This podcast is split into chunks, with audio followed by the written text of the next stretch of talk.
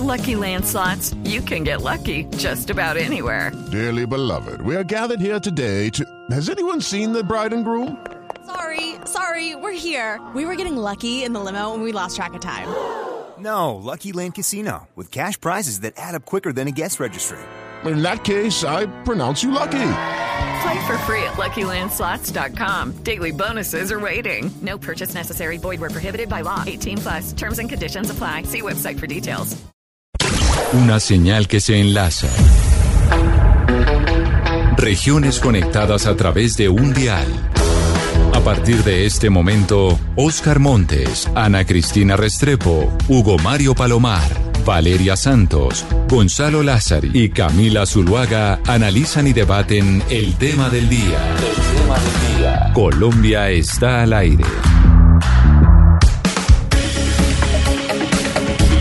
12 y 16 minutos ya de la tarde. Ana Cristina, en el programa de hoy tuvimos a dos científicas, a dos doctoras que nos dijeron estamos a favor del retorno presencial a las aulas de clase. Eso sí, con una serie de normas, de guías que hay que respetar. El gobierno hizo un llamado a las autoridades locales para que avancen en la apertura de las instituciones educativas bajo las medidas de bioseguridad establecidas. Y este llamado generó, sin duda alguna, un gran debate, sobre todo en redes sociales, luego de que el sindicato de maestros y algunos políticos de izquierda respondieran que la apertura no se ha dado porque las instituciones que hoy eh, quieren abrir no cuenten con la infraestructura adecuada para el retorno a los estudiantes. Usted ha sido aquí defensora del regreso a clases, Ana Cristina, porque según entiendo hay muchos estudios que dicen que la apertura de los colegios no va a generar grandes focos de infección en cuanto al COVID se refiere. Sí, así es, Gonzalo. Eh, es decir, es indudable que los niños han sido de los más eh, afectados eh, dentro de la pandemia, pero hay también que tener en cuenta dos divisiones muy importantes. Uno, la educación privada de la pública. Y segundo, la educación pública cuando es rural y cuando es urbana. Porque si estamos hablando de los, las instituciones educativas en el área rural, tienen una serie de características, sobre todo de infraestructura, que no permiten ese regreso a las aulas. Entonces no podemos hablar como si estuviéramos hablando de un panorama homogéneo, porque toda la educación no es homogénea. La educación privada es distinta a la pública y la educación pública es distinta en las zonas urbanas a en las zonas rurales. Y hay que dar las condiciones para que en esas zonas rurales, por ejemplo, pueda haber ese retorno en condiciones de seguridad eh, y que haya la infraestructura eh, para que los niños puedan eh, regresar presencialmente.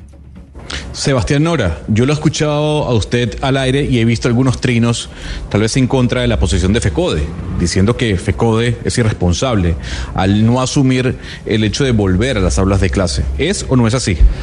Yo adhiero a lo que dice Ana Cristina Gonzalo. Eh, Colombia es un país muy distinto, eh, socio, socioeconómicamente muy distinto, y estoy seguro que hoy en día hay centros educativos que tienen toda la infraestructura para que haya una semipresencialidad.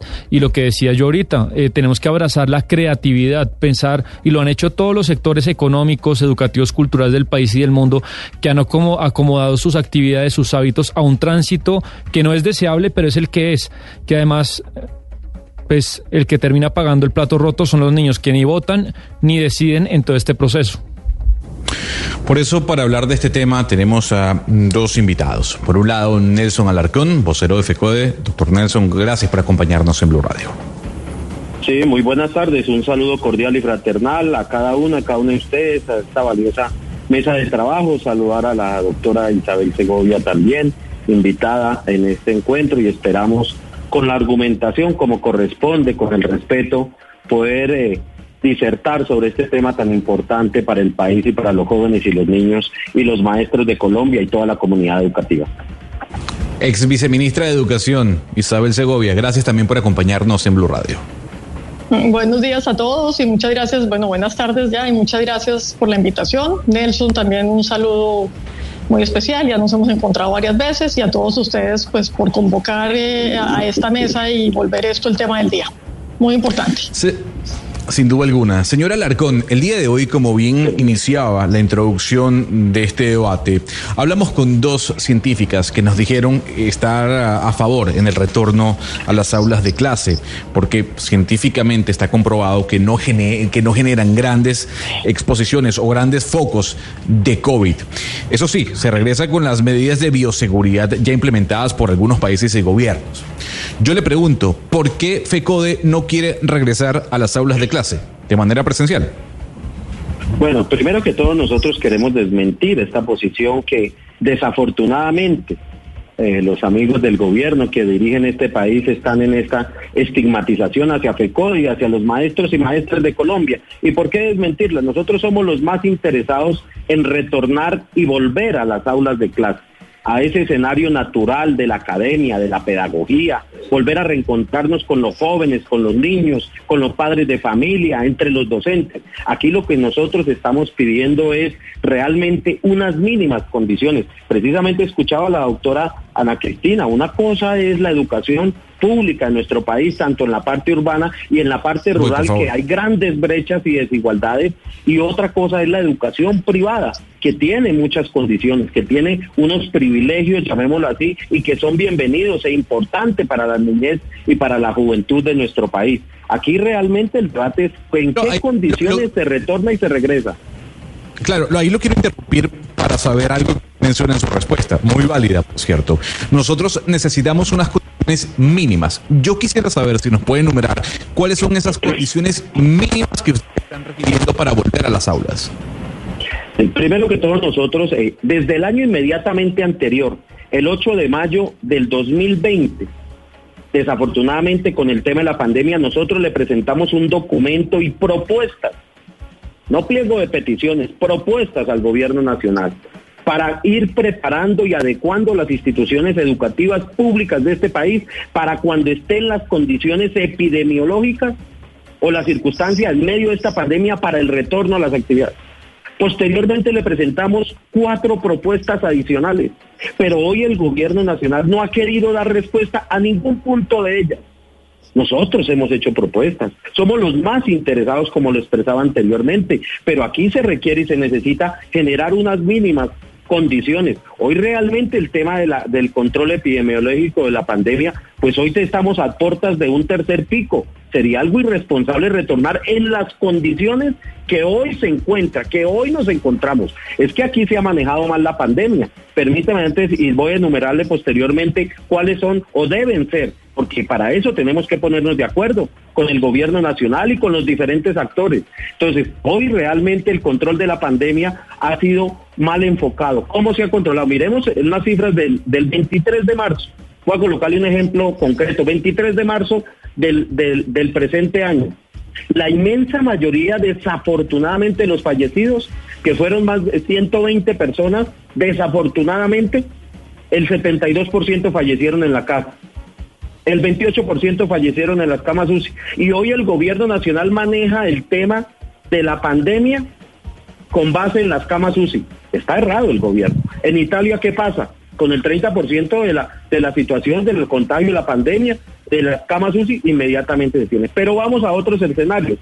Nosotros aquí tampoco, que esa es la otra la claridad, el tema de la deuda histórica de la infraestructura. Eso ya lo resolvimos y nos pusimos de acuerdo con el gobierno nacional el, el 2019 que es la reforma al sistema general de participaciones. Eso está resuelto. Ah, que hoy el gobierno nacional no quiere cumplir, no quiere poner, no quiere realmente generar una, eh, ponernos de acuerdo y consensuar la fórmula económica para implementar.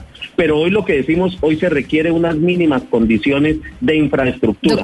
Nosotros el año pasado, para, para entrar en el tema económico, eh, doctora Valeria. Entonces, es lo siguiente, mire, nosotros le propusimos el año inmediatamente anterior a las comisiones terceras que nos solicitaron nuestra postura y propuesta del Senado de la República, tanto la Cámara como el Senado, cuando estaban debatiendo el presupuesto general de la Nación y les dijimos adicionen 650 mil millones de pesos, no la deuda histórica que asciende a más de 90 billones de pesos para arreglar mínimamente y adecuar la infraestructura, no, eso es otra cosa totalmente diferente, que para este año se presupuestara 650 mil millones pero con total éxito nos derrotó la planadora del gobierno nacional en el Congreso de la República y por supuesto fue rechazada esa propuesta. Pero sí, mire este dato y sería muy importante para que ustedes lo tuvieran y dar ese debate muy importante. Pero sí el señor ministro Carrasquilla, el 21 de enero del 2021, cuando hacen el cierre del, del ejercicio fiscal del año 2020, eh, se, eh, como no invirtieron, no, no ejecutaron 18 billones 496 mil millones de pesos, los apropió él para manejarlos a discrecionalidad el Ministerio de Hacienda. Oiga, ¿por qué no cogen de esos recursos 650 mil, los giran a las entidades territoriales y los ejecutan? y los ejecutan.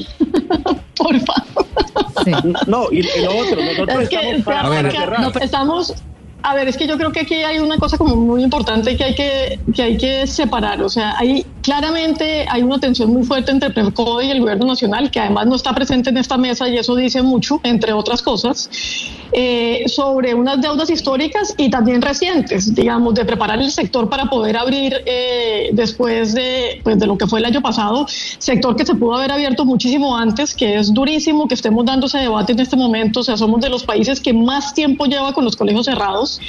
Y, eh, y aquí el punto es el tema de las condiciones mínimas y por eso es que interrumpía Nelson. O sea, las condiciones mínimas claramente no están dadas en todos los colegios de Colombia, pero sí en buena parte de los colegios.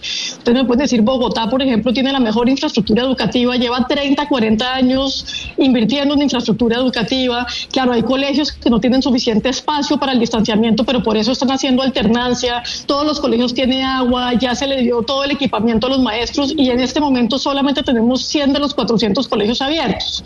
Eh, un contraste interesante ha sido Medellín, que Medellín ya tiene el 50% abierto entre público y privado también y ha podido hacerlo. Entonces, empezar a generalizar sobre el tema de las condiciones mínimas, pues es muy difícil. Incluso eh, con el comentario de lo, de lo rural y lo urbano, claro, hay, hay escuelas rurales muy precarias pero están en comunidades muy precarias. O sea, en la casa tampoco hay agua, no es solamente en el colegio.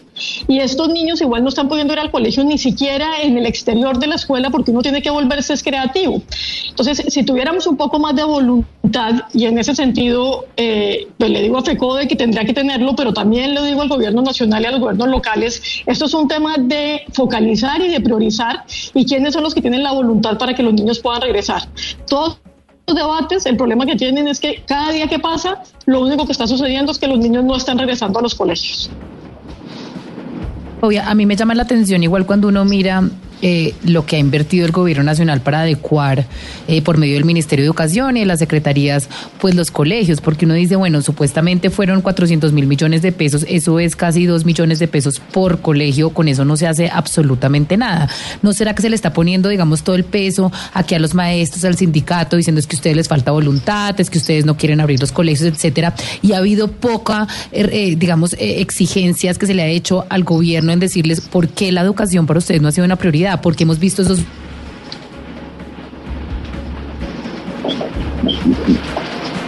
con, con, Valeria. pero sí. Sí, yo, yo podría contestar el tema de Valeria, me parece interesantísimo porque yo estoy de acuerdo. Aquí el problema no es solamente FECODE, no son los maestros bajo ninguna circunstancia.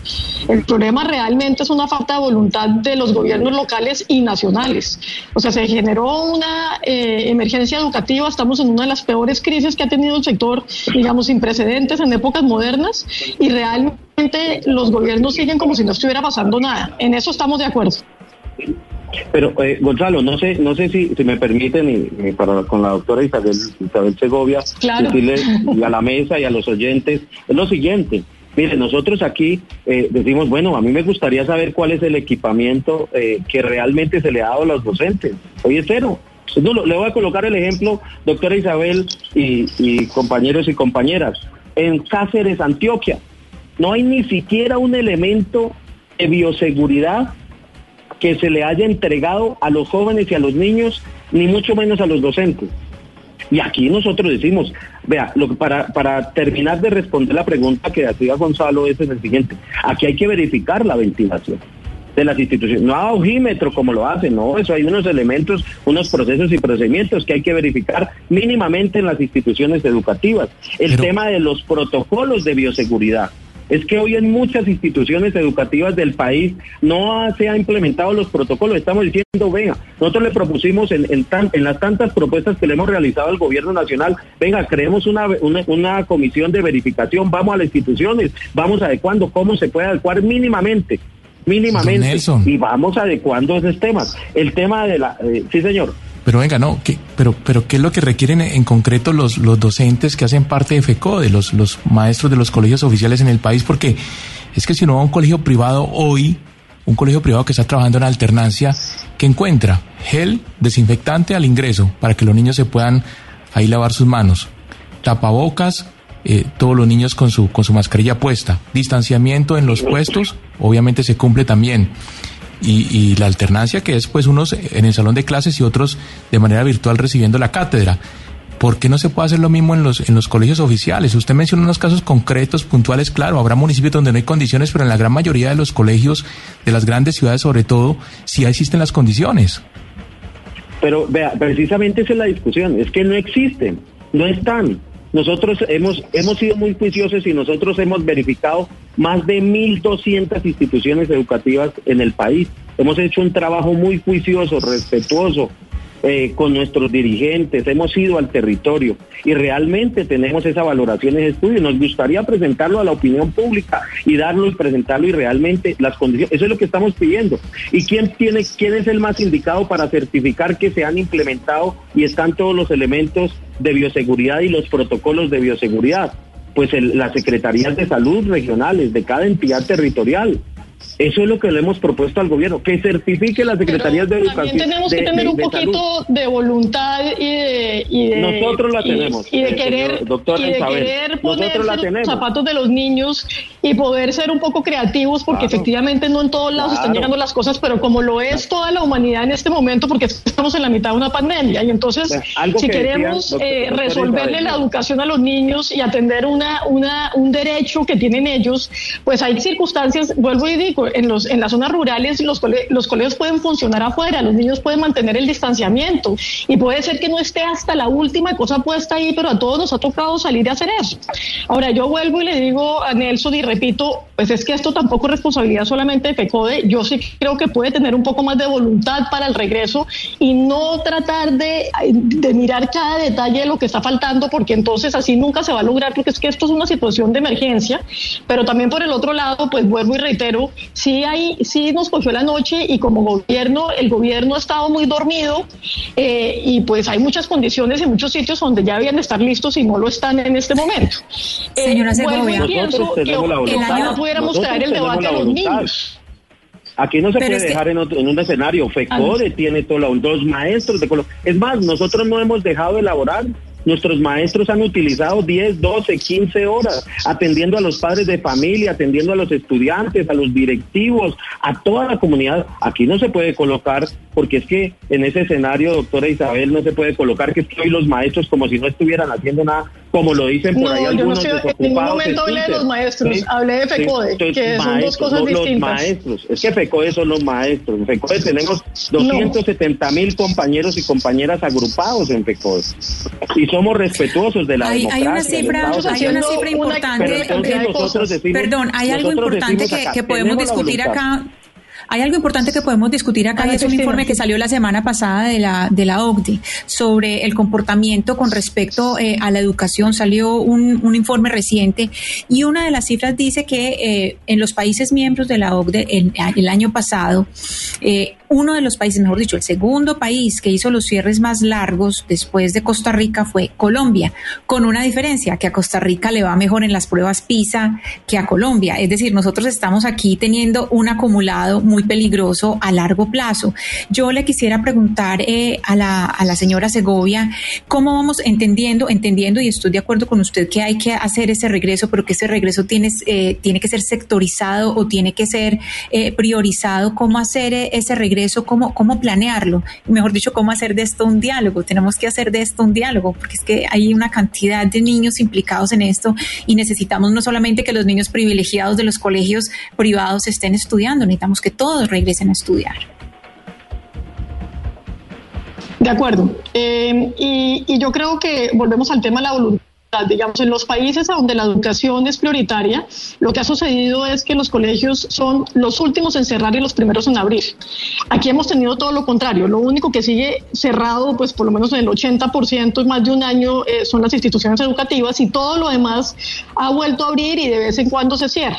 Entonces yo creo que, digamos, nos falta como sociedad una voluntad clara de priorizar la educación y de priorizar a los niños. Y ese estudio eh, al que usted se está refiriendo, pues es tremendo porque efectivamente muestra que entre los países de la OCDE el, el, país que más tiempo lleva con las instituciones cerradas somos nosotros y que los peores resultados tienen en educación. Entonces lo único que estamos haciendo en este momento es ahondando unas brechas tremendas entre lo público y lo privado, entre nuestra sociedad y estamos todavía todos como adultos debatiendo si hay que separarse eh, 100 metros, si hay que ponerse una mascarilla, si las condiciones están dadas, si el pico vuelve. Sí. Eh, importante, digamos, ver cómo en Bogotá que se demoró mucho y que sigue muy lenta y que tiene las condiciones de infraestructuras, pero ha tenido, digamos, un peso político complicado que manejar, eh, pues incluso salieron esta mañana a decir que ellos ante el tercer pico no van a cerrar porque hemos visto todo tipo de estudios que hasta el 50% de los estudiantes, particularmente de los de preescolar y primaria, pueden ir a los colegios y no aumentan los picos si hay controles en el resto eh,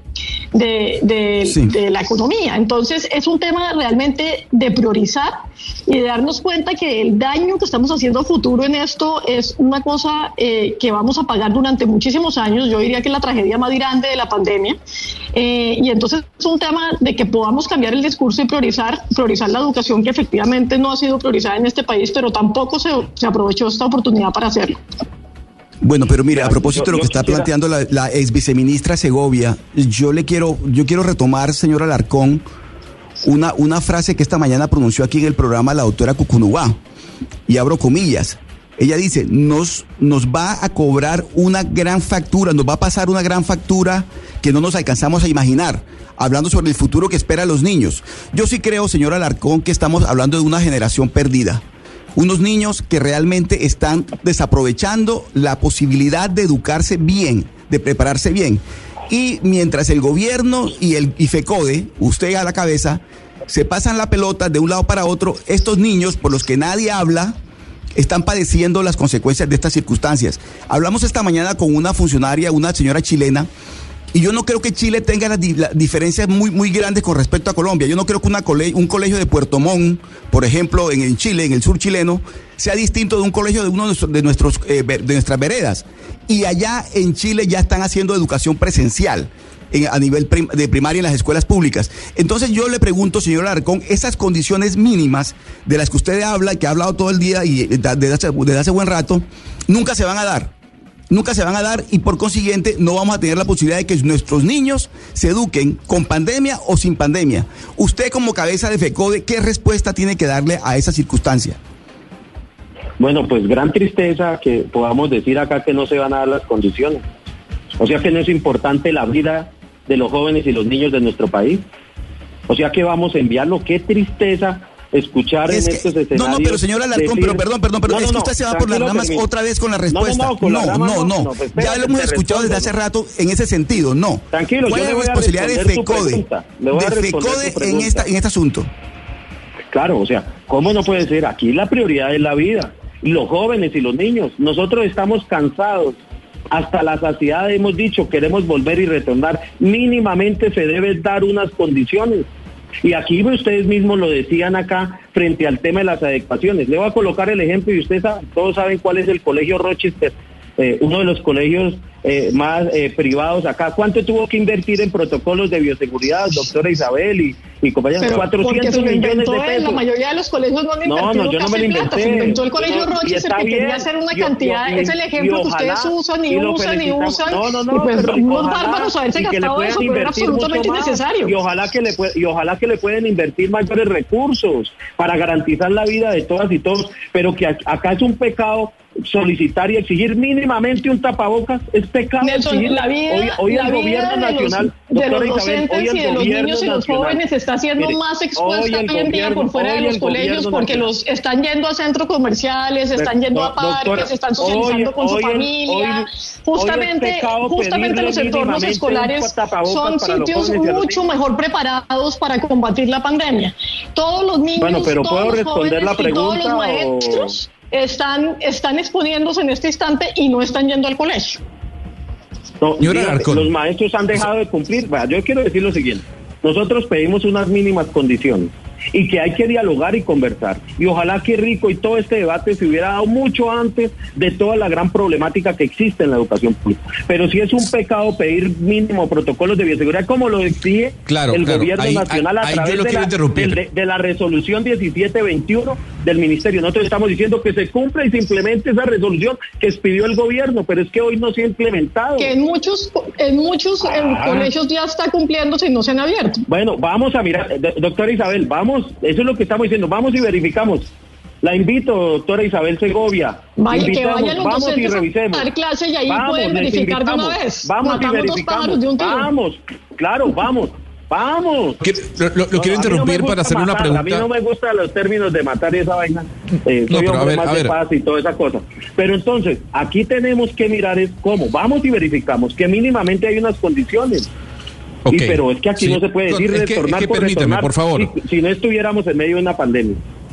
Permítame, por favor, porque yo le quiero hacer una pregunta. ¿Esas mínimas condiciones que ustedes exigen son para los profesores o para los alumnos? Para los estudiantes estamos pidiendo. Para los estudiantes. Okay. Entonces, no, no, no. Ok, entonces, entonces le pregunto.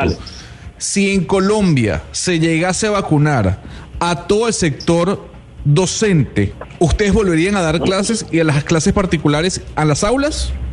Porque si, ustedes ya están protegidos... Ese es uno de los elementos que nosotros hemos colocado en el, en el escenario y las propuestas, la vacunación para los maestros y la comunidad educativa. Mire lo que dijo el señor presidente de la República. En, días anteriores, cuando inició el proceso de la vacuna, 35 millones de personas o, vacunas van a llegar y van a tener al cierre el 31 de diciembre del 2021. Ya en días anteriores dijo, ya no se puede 35 millones, tiene que ser 24 millones. Ojalá, nosotros, ojalá que se pueda avanzar. Entonces, claro que es uno de los elementos. Ok, no, no, no, pero no es que sea uno, es que la pregunta es, ustedes hay que ceder. Si a todos los docentes de ah, Colombia los vacunan, ¿ustedes volverían a las aulas de clase, sí o no? Claro, eso está antepuesto al que al tema de los protocolos de bioseguridad. Ah, bueno, pero entonces ya estamos poniendo otro pero.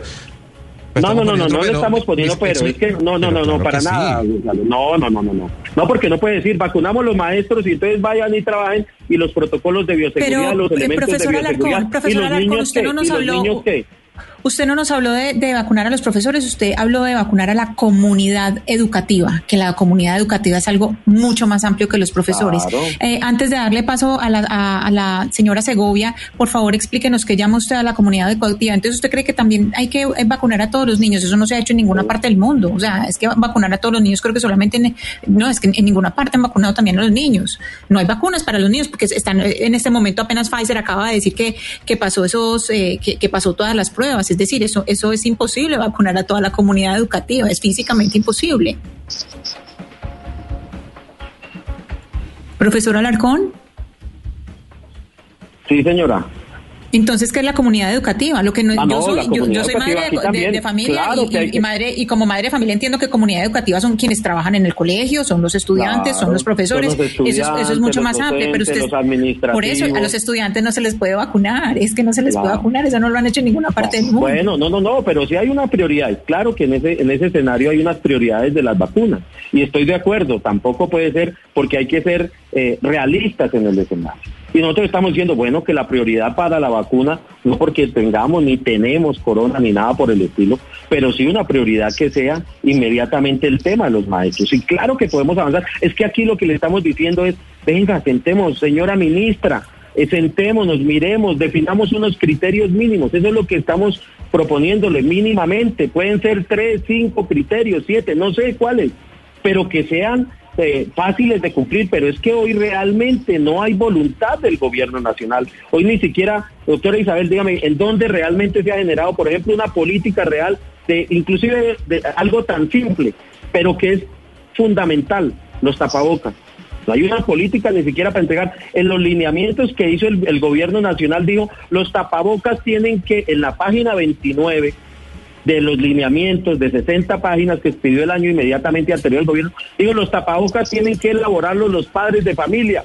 Imagínense en las zonas rurales donde no tienen ni siquiera para, para alimentarse, mucho menos van a tener para comprar materiales y los elementos que requieren para elaborar tapabocas. La ex viceministra hace rato está, eh, quiere intervenir. Sí, señora Segovia, adelante. Sí, sí, gracias. Sí, pues sobre los tapabocas quiero decir que... Eh, pues muchas entidades territoriales ya han entregado los, los tapabocas y no los están haciendo los padres de familia. Obviamente volvemos al tema de que hay que ser creativos y hay en zonas a donde eso puede ser un poco más difícil, pero pues Bogotá los entregó, Medellín los entregó y entonces, y pues una cantidad de ciudades grandes, sé que Barranquilla los entregó. Entonces creo que ahí, pues creo que si estamos hablando de tres condiciones mínimas, pues hay varios decretos que lo han dicho. Estoy de acuerdo con Nelson de que el gobierno es el que debería estar sentándose con ustedes para acordar cómo es que se va a hacer esta apertura, eh, pero que todos tuvieran una voluntad de hacerlo. Yo quisiera hacer una aclaración porque Nelson ha repetido varias veces una cosa que me parece importante aclararla. En ningún momento se está diciendo que los maestros, o la mayoría de ellos, no estuvieron eh, trabajando durante el año anterior. Estuvieron trabajando desde sus casas conectados, enviando guías. El problema es que la situación del país no ha permitido que la mayoría de los niños tengan un proceso educativo continuo, no tenían el internet que tocaba, todo se estaba haciendo a través de guías en los teléfonos de los papás, los papás ayudando, porque es que la instrucción y la educación pasa presencialmente, sobre todo en los niños más pequeños, pero los grandes también que tienen que tener sociabilidad. Entonces no se trata de decir que es que no han hecho nada y que están sentados, hay unos que hicieron muchos esfuerzos, otros no tanto, eso es real, pero eso es normal en cualquier profesión. Aquí lo importante es que la presencialidad es fundamental para el proceso de aprendizaje. Entonces no se trata de decir que es que no se ha hecho y que se perdió. Sí, se perdió para muchos niños el proceso educativo. Muchos niños se desconectaron de la escuela, muchos niños no tuvieron capacidad de internet, muchos papás no tenían la capacidad de acompañarlos ni la tecnología y la compartían con varios niños y eso ya lo sabemos y obviamente siempre son los más necesitados los que, los que terminan expulsados de esto, pero aquí no es si los, los profesores trabajan o no o si lo han hecho. A mí me parece muy bien lo que lo han hecho y lo han hecho lo mejor posible.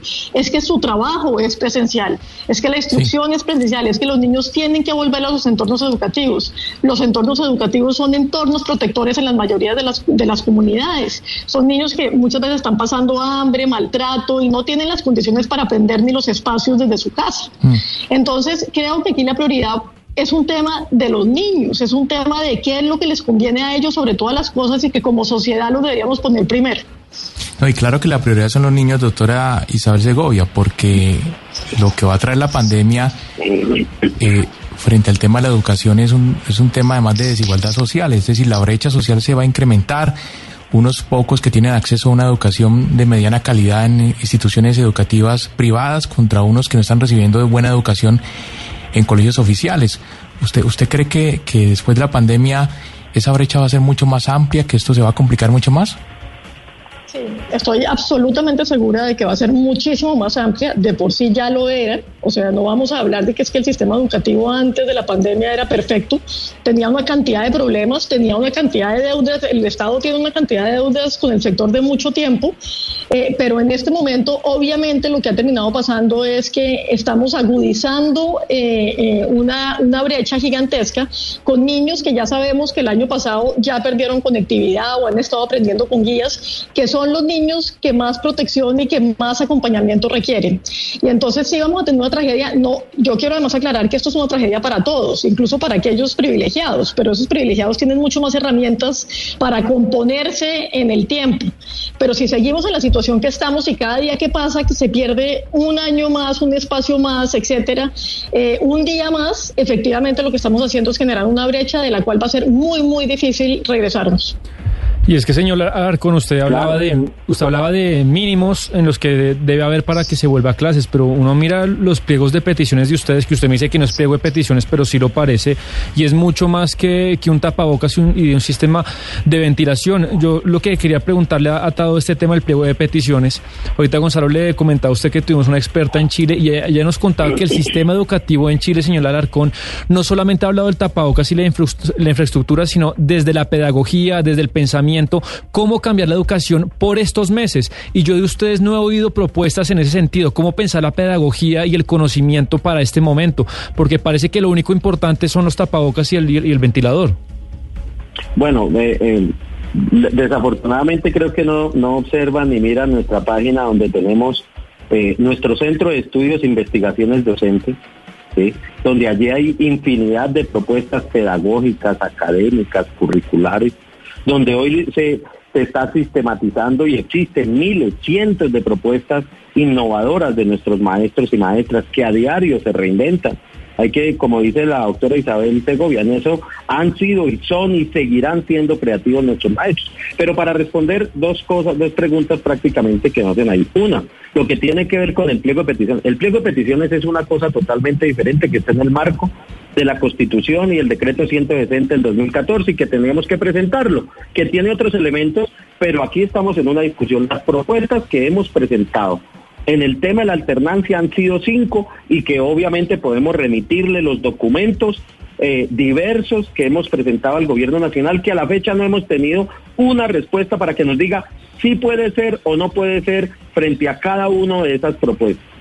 Diferente al pliego de peticiones. Son dos cosas totalmente diferentes. Y lo segundo, claro que sí, nosotros hemos nosotros hoy hemos planteado en esas propuestas que se tiene que flexibilizar los planes de estudio. El proyecto educativo institucional tiene que ajustarse, tiene que establecerse un plan de contingencia para esa retroalimentación que se requiere y se necesita. Claro que acá se han afectado los niños, por eso nosotros decimos, ese el escenario natural que es la escuela y tenemos que volver y regresar. Y para eso también se requiere, doctora Isabel, y usted que fue viceministra desde el ¿Usted se, ¿Usted se imagina que los docentes volvieran en masa en este momento a atender a los niños? ¿Ustedes se imaginan el apoyo que tendrían de la sociedad? Si ustedes se, animan a hacer eso, a hablarlo públicamente, en vez de estar viendo a ver qué es lo que, cuál es la lista de condiciones que tienen que ir a revisar, sino yendo y aportando en la cosa, como han hecho, entre otras cosas, muchísimos docentes han hecho muchísimos docentes, han ido, se han arremangado, han puesto la cosa, han hecho,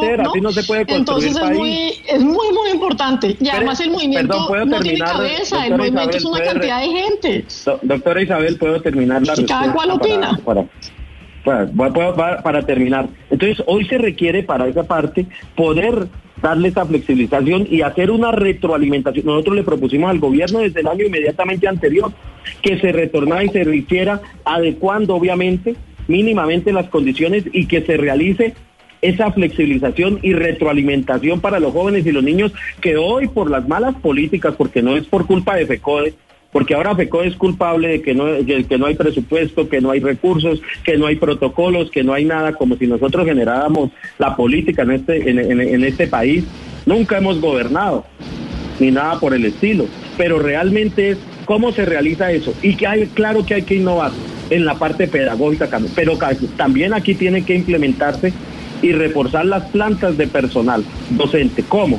Hay que, hay que designar psicoorientadores, psicólogos que hoy requiere y necesita por toda la afectación que hoy se tiene de los jóvenes y los niños. Y estamos dispuestos a eso. Es que nosotros estamos cansados. Yo no sé si es que no nos hacemos entender o cómo es. Tenemos toda la voluntad. Es que hemos sido y fuimos los primeros en decir al gobierno nacional, preparémonos, empecemos a, a, mirar cómo retornamos, cómo adecuamos la institución, la escuela del retorno. Nosotros la denominamos la escuela del retorno ¿Para qué? Para, que, para regresar. ¿Se hace más que necesario? Claro que sí. ¿Y nos importan los niños? Claro que sí, nos interesa. ¿Que se están afectando? Claro que sí.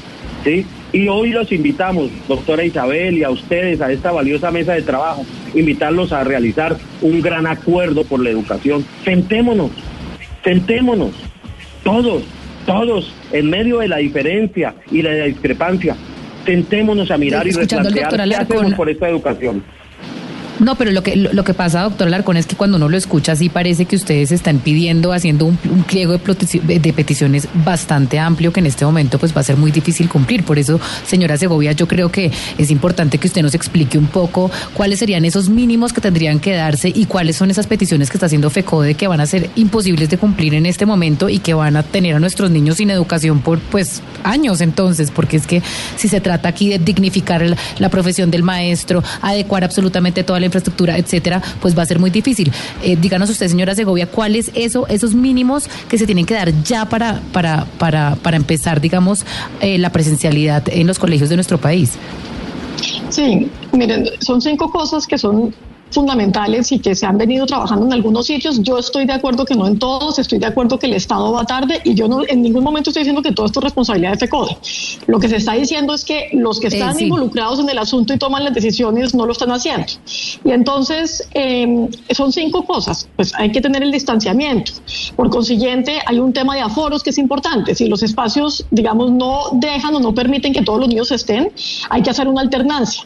Hay que tener un, un, tema de aireación. Y claro, hay colegios que no tienen suficiente aireación y eso se puede hasta quitando las ventanas, digamos, abriendo las puertas. Es, es ser un poco creativo. No toca hacer una reforma de fondo, hacer las clases afuera. En la mayoría de los municipios colombianos, digamos, el, el, el, el clima lo, lo, permite. Está el tema de las condiciones eh, adicionales de salubridad, que, que, significa tener agua corriente, eh, que no es lo mismo que potable. Eso es una cosa, es una discusión que hemos tenido muy de fondo. Agua corriente para poderse lavar las manos frecuentemente y tener jabón para poderlo hacer. No tenemos que tomarnos el agua. Hay muchas veredas de Colombia que tienen acueductos veredales que no es agua potable y que el agua llega, pero que sí efectivamente eh, eh, permite lavar las manos. Y las otras condiciones eh, de gel y otras cosas que se tienen que entregar. Y el distanciamiento, el distanciamiento sobre todo en los niños más grandecitos, manejando, digamos, las, las pedagogías por burbujas que se puede hacer perfectamente que ya muchos colegios lo vienen haciendo y el resto del mundo también, es que tenemos que recordarnos que es que la mayoría de los países ya tienen los colegios abiertos, o sea, nosotros seguimos en esta batalla y los tienen no pocos, sino todos en la mayoría de los casos. Entonces, esas son las cinco cosas, son cosas muy sencillas eh, que sí están sucediendo en muchas partes. Lo que pasa es que sí, si, si la lista de verificación, como me han contado a mí, termina siendo que un maestro va y mira que es que la gel está muy arriba y no muy abajo y que hasta que no se la bajen no regresa, pues eso es un, eso es un tema de voluntad, eso ya no tiene nada que ver con las condiciones mínimas. Pero mire, mire, doctora Isabel, que, que realmente esa es la mala información. Le han contado, esto no se puede manejar porque me han contado, me han dicho, de pronto puede ser. Eso es lo que estamos pidiendo. Lo que está diciendo la doctora Isabel Segovia es lo que estamos diciendo. Implementen los protocolos de bioseguridad. Certifiquen las secretarías de, de, salud que los protocolos con base en la resolución están, la ventilación que se realice, se haga. ¿Sí? Señor eso, eso es lo que está diciendo, lo que estamos pidiendo.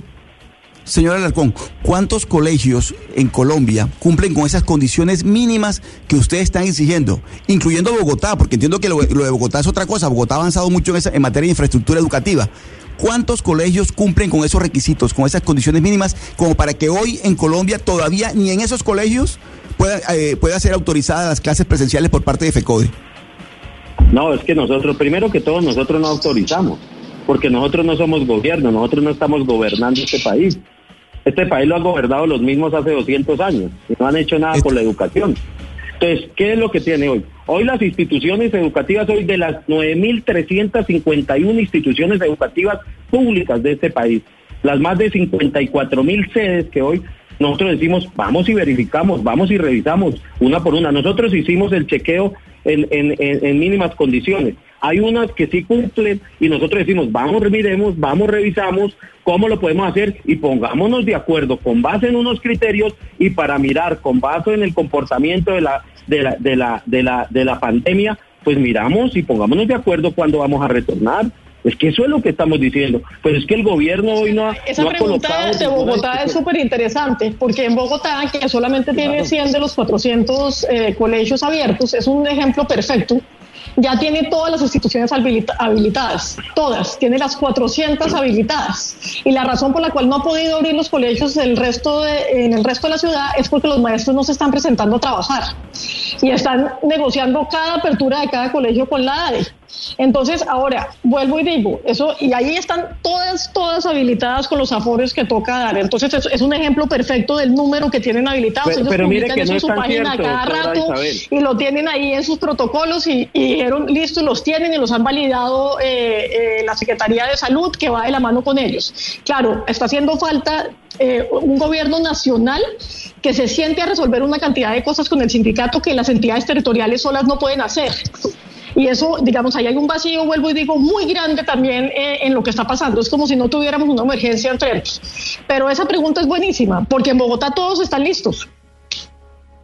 Ex viceministra, se nos acabó el tiempo eh, y le agradecemos de verdad por, por tomarse los minutos de acompañarnos en Blue Radio para hablar de este tema que sin duda alguna va a seguir generando un debate. Isabel Segovia, ex viceministra de Educación, gracias por estar con nosotros en Blue Radio. Muchas gracias a ustedes por la invitación. Nelson Alarcón, vocero de FECODE, también le agradecemos su tiempo en Blue Radio. Muchas gracias Gonzalo y saludos a la doctora Isabel y, a toda su valiosa mesa de trabajo y seguiremos eh, en este debate. Hello, it is Ryan, and we could all use an extra bright spot in our day, couldn't we? Just to make up for things like sitting in traffic, doing the dishes, counting your steps, you know, all the mundane stuff. That is why I'm such a big fan of Chumba Casino. Chumba Casino has all your favorite social casino style games that you can play for free anytime, anywhere with daily bonuses. That should brighten your day a little. Actually, a lot. So sign up now at chumbacasino.com. That's chumbacasino.com. No purchase necessary. BGW. Void were prohibited by law. See terms and conditions. 18 plus.